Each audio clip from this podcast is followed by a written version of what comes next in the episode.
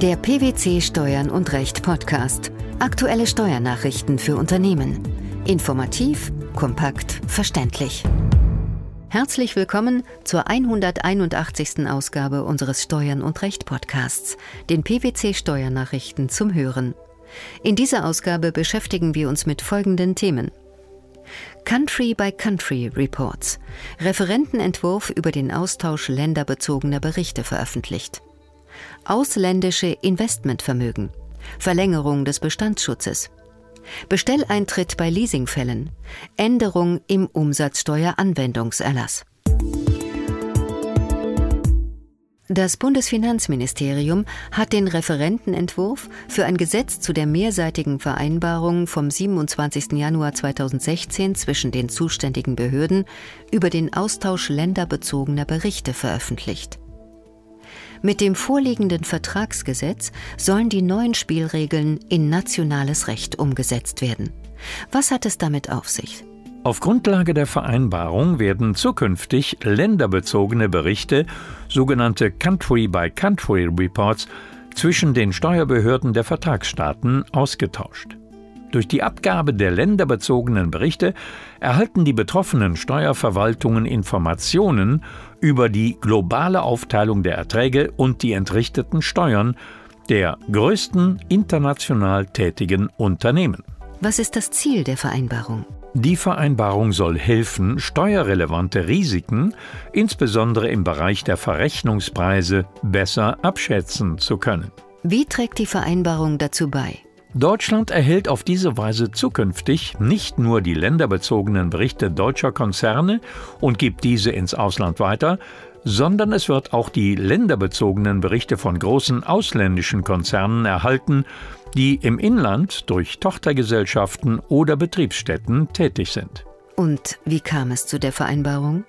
Die Organisation für wirtschaftliche Zusammenarbeit und Entwicklung, kurz OECD genannt, hat im Auftrag der G20-Staaten im Rahmen des Projektes gegen Gewinnverkürzungen und Gewinnverlagerungen, auch bekannt unter Base Erosion and Profit Shifting, kurz BEPS, konkrete Lösungen zur Beseitigung der Defizite der internationalen Besteuerungsregeln entwickelt. Die Empfehlungen zu diesem Projekt umfassen dabei verschiedene Bereiche des internationalen Steuerrechts und zielen darauf ab, Informationsdefizite der Finanzverwaltung abzubauen sowie Ausmaß und Ort der Besteuerung stärker an der wirtschaftlichen Substanz auszurichten. Einer dieser Aktionspunkte sieht dabei standardisierte Dokumentationsanforderungen im Bereich der Verrechnungspreise für multinational tätige Unternehmen sowie den Austausch länderbezogener Berichte zwischen den teilnehmenden Staaten vor. Für den internationalen Austausch wurde deshalb auf OECD-Ebene der Entwurf für eine mehrseitige Vereinbarung zwischen den zuständigen Behörden über den Austausch länderbezogener Berichte erarbeitet.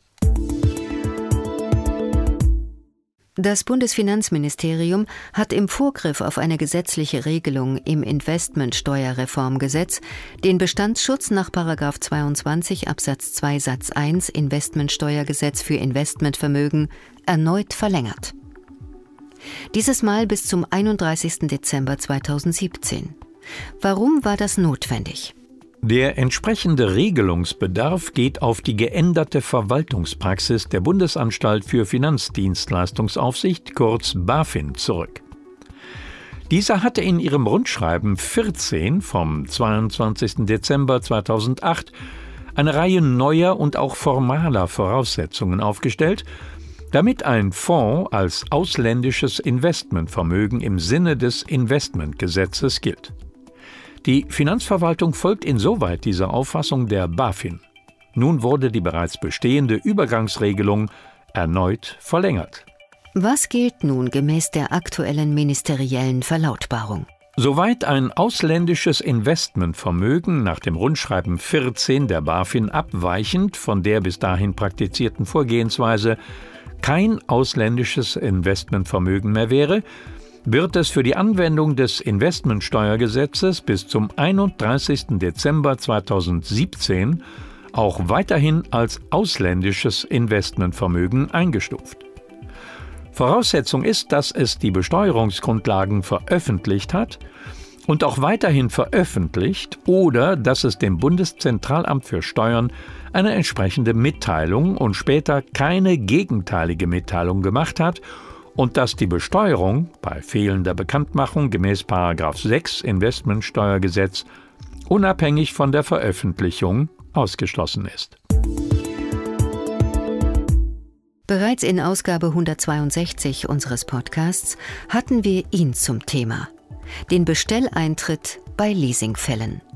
Damals berichteten wir darüber, dass das Bundesfinanzministerium im August 2015 eine Ergänzung zum Umsatzsteueranwendungserlass formuliert hatte. Nun erfolgte mit Schreiben vom 2. März bereits eine Änderung des betreffenden Absatzes des Umsatzsteueranwendungserlasses. Für wen ist sie relevant? Sie betrifft die Fallgruppe, in der der Bestelleintritt des Leasingunternehmens erst erfolgt, nachdem die Verfügungsmacht am Leasinggegenstand bereits auf den Kunden übertragen wurde.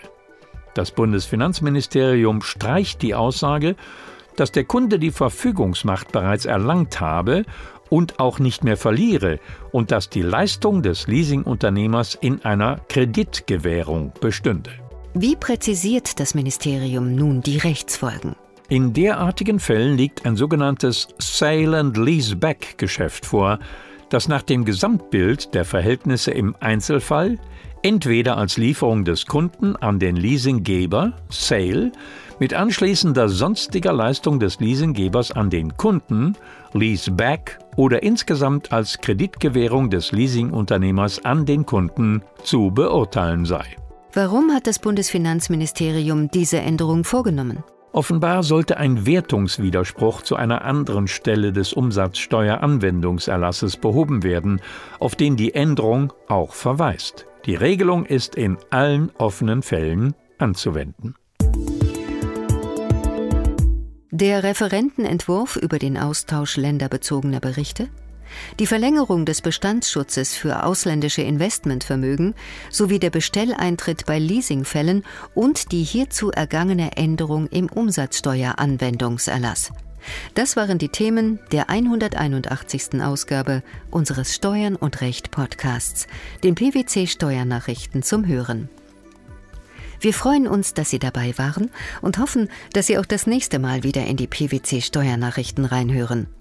Steuerliche Beiträge zum Nachlesen finden Sie in der Zwischenzeit unter blogs.pwc.de slash steuern und recht.